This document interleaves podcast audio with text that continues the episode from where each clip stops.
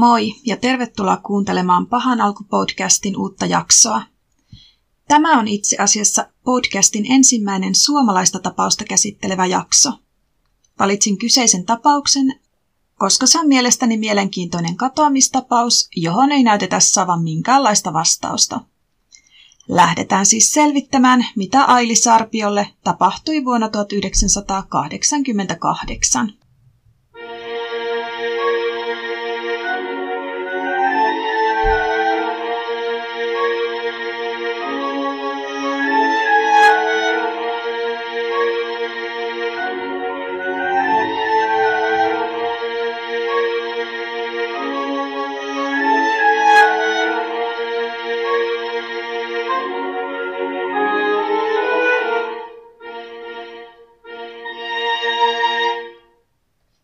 Aili Sarpion taustasta ei ole juuri kerrottu julkisuuteen.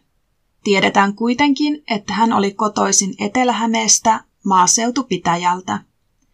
Tie vei kuitenkin Heinolaan, jossa hän asui perheensä kanssa ja kasvatti lapset. Hänellä oli poika Jorma, ja useiden lähteiden mukaan lapsia olisi ollut useampiakin, mutta en saanut heidän nimiään selville. Tiedetään myös, että Aili asui katoamisensa aikoihin jonkinlaisessa vanhainkodissa tai palvelutalossa, mutta hän oli kuitenkin ikäisekseen hyvässä kunnossa ja hänellä oli vilkas sosiaalinen elämä. Hän myös liikkui paljon ja kävi erilaisissa tapahtumissa. Tarkennetaan tässä yhteydessä vielä, että Aili ei asunut palvelutalossa, koska hän olisi tarvinnut apua arjen askareissa – hän koki palvelutalossa asumisen itselleen syystä tai toisesta turvallisemmaksi vaihtoehdoksi.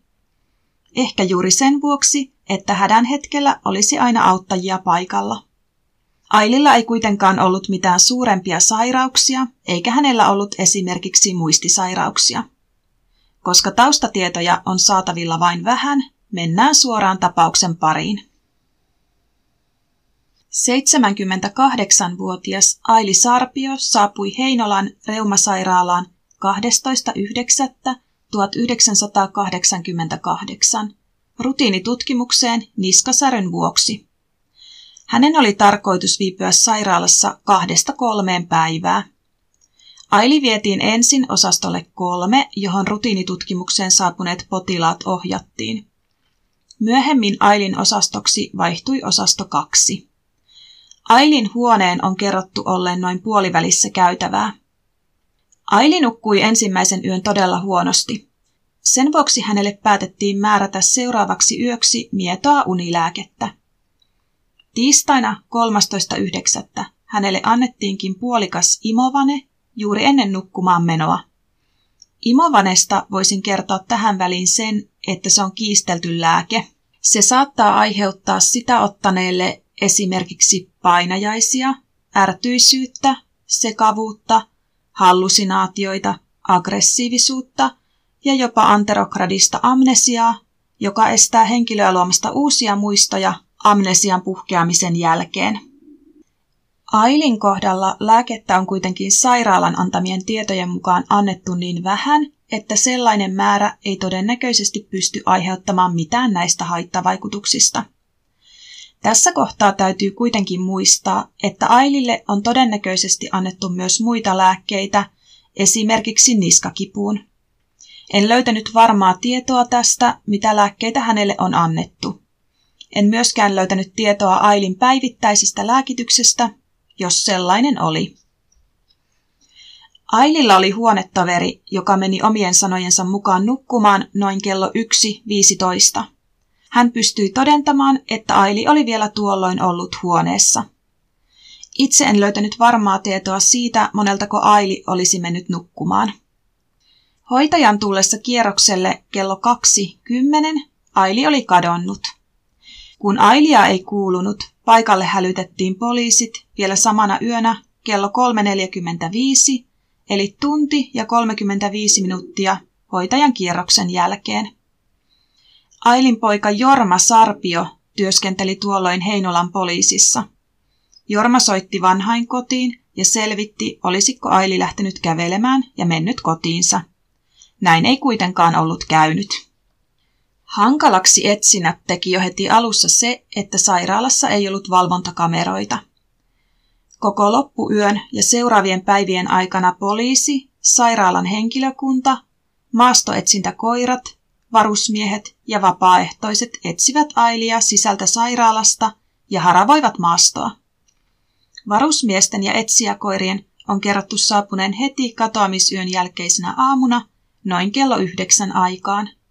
Myös lämpökameralla varustettu helikopteri saapui avuksi samana päivänä kello 12 aikoihin. On hyvin erikoista, että koirat eivät saaneet ollenkaan vainua sairaalan ulkopuolelta.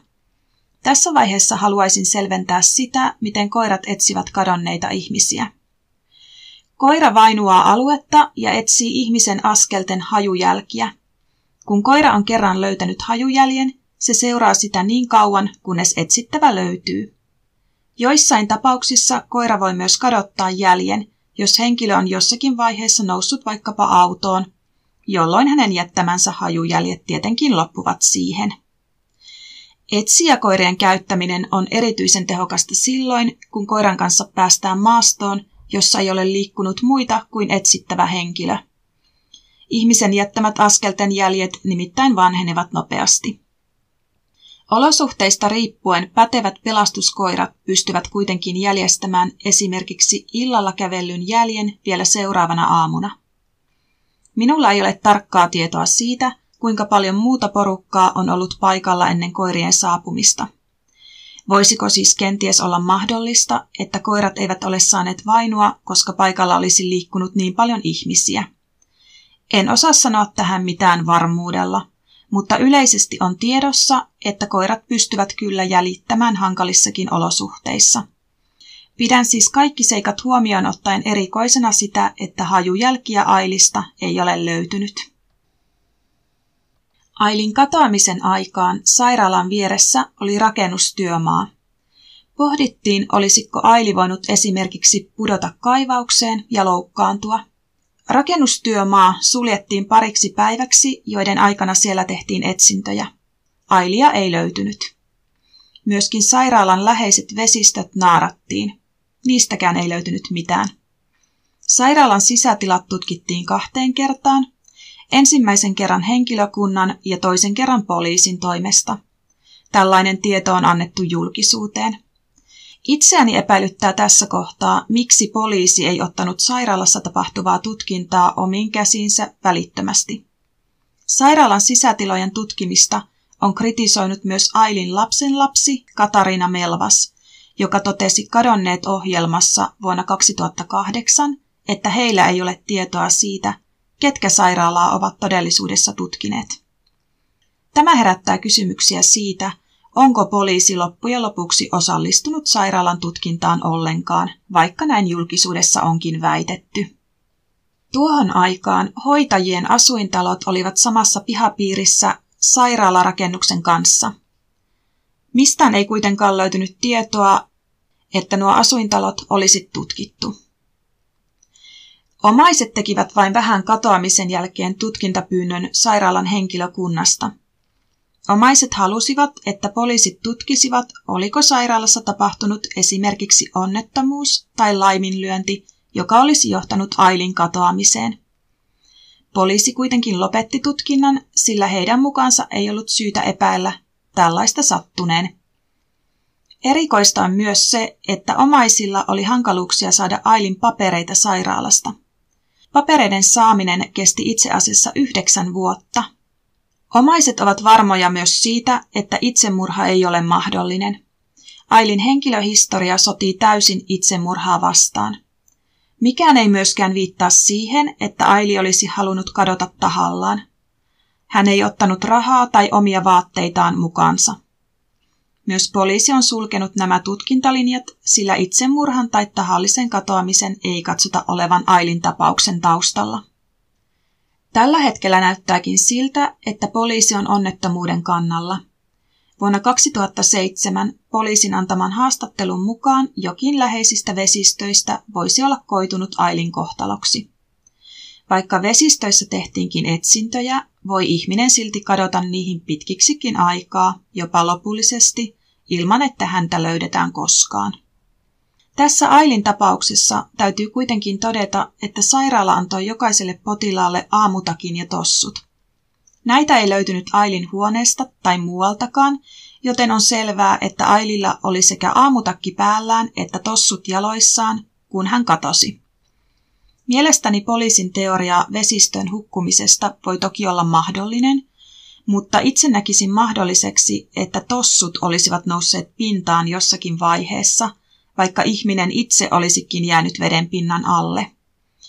Tämä toki riippuu tossuista ja niiden materiaalista. En valitettavasti saanut tarkkaa tietoa siitä, millaiset sairaalan antamat tossut olivat olleet. Tämä on siis ainoastaan spekulaatiota, mutta mielestäni seikka, joka tulisi ottaa huomioon.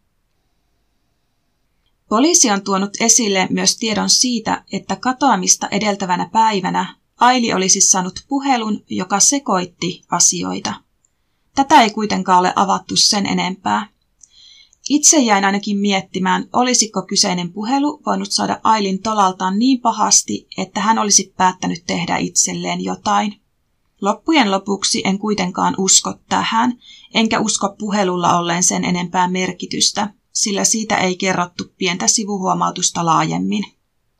Olisiko Ailin saama puolikas imovane sitten voinut aiheuttaa sen, että Aili lähti hortoilemaan ja katosi tahattomasti? Mitä muita lääkkeitä Ailille annettiin?